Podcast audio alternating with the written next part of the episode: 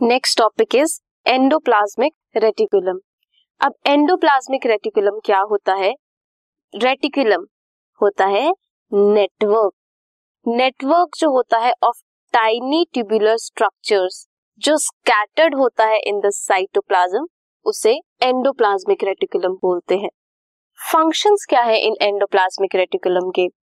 Movement of substances कराता है within the cell processing of proteins करवाता है।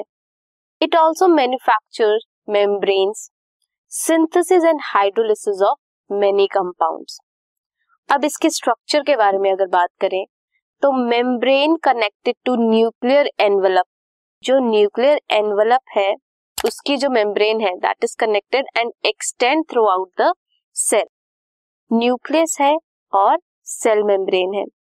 यहाँ से एक स्ट्रक्चर एक्सटेंड होता है अप टू सेल मेम्ब्रेन, इसे बोलते हैं एंडोप्लाज्मिक रेटिकुलम ये डिवाइड करता है इंट्रोसेलुलर स्पेस को दो कंपार्टमेंट्स में, एक इनसाइड और एक outside inside means luminal and extra luminal जो साइटोप्लाज्म कंपार्टमेंट होता है। सो so, ये से दो पार्ट्स में कंबाइड करता है। यू कैन सी ये जो डार्क ब्लू पोर्शन है, ये है न्यूक्लियर एनवेलप का पोर्शन एंड ये जो स्ट्रक्चर है दिस इज़ एंडोप्लाज्मिक रेटिकुलम जो फोल्डिंग्स हैं वो सिस्टर्ने हैं एंड इफ़ राइबोसोम्स प्रेजेंट हो एंडोप्लाज्मिक रेटिकुलम में तो उसे रफ एंडोप्लाज्मिक रेटिकुलम बोलते हैं.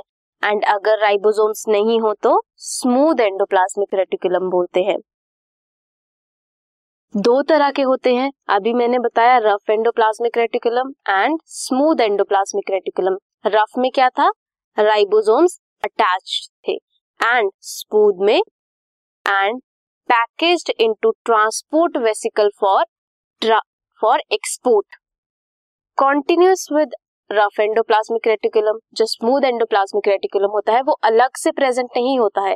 रफ एंडोप्लाज्मिक रेटिकुलम के कॉन्टिन्यूटी में ही प्रेजेंट होता है। स्मूथ एंडोप्लाज्मिक रेटिकुलम के पास कुछ एंजाइम्स होते हैं जिससे वो कॉम्प्लेक्स मॉलिक्यूल की फॉर्मेशन करता है।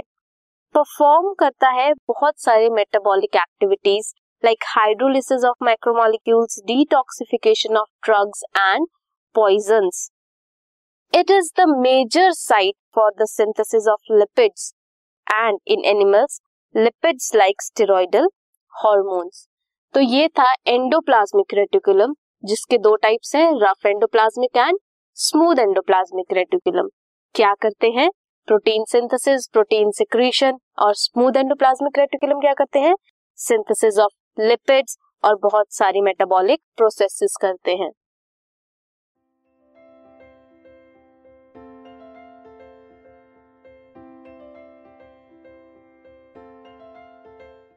This podcast is brought you by hub hopper शिक्षा अभियान अगर आपको ये पॉडकास्ट पसंद आया तो प्लीज़ लाइक शेयर और सब्सक्राइब करें और वीडियो क्लासेस के लिए शिक्षा अभियान के यूट्यूब चैनल पर जाएँ।